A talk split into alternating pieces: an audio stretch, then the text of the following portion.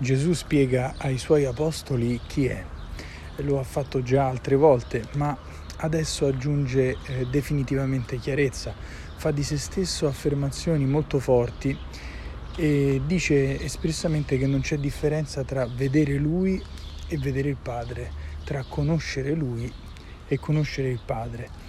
L'uno è nell'altro, sono mutuamente immersi l'uno nell'altro. In teologia questa, questa cosa si chiama pericoresi e la loro reciproca compenetrazione sta a indicare proprio il fatto che entrambi sono Dio, è lo stesso e medesimo Dio.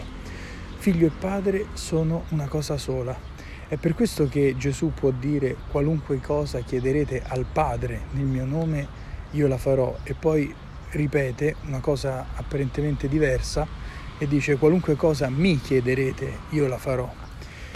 E lo dice perché pregare Dio Padre e pregare Gesù Cristo sono la medesima cosa.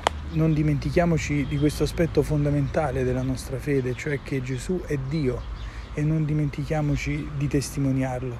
Gesù per noi non è un semplice maestro o un semplice eh, esempio di vita, no, Gesù è Dio e noi non ci stanchiamo di crederlo e non ci stanchiamo di professarlo.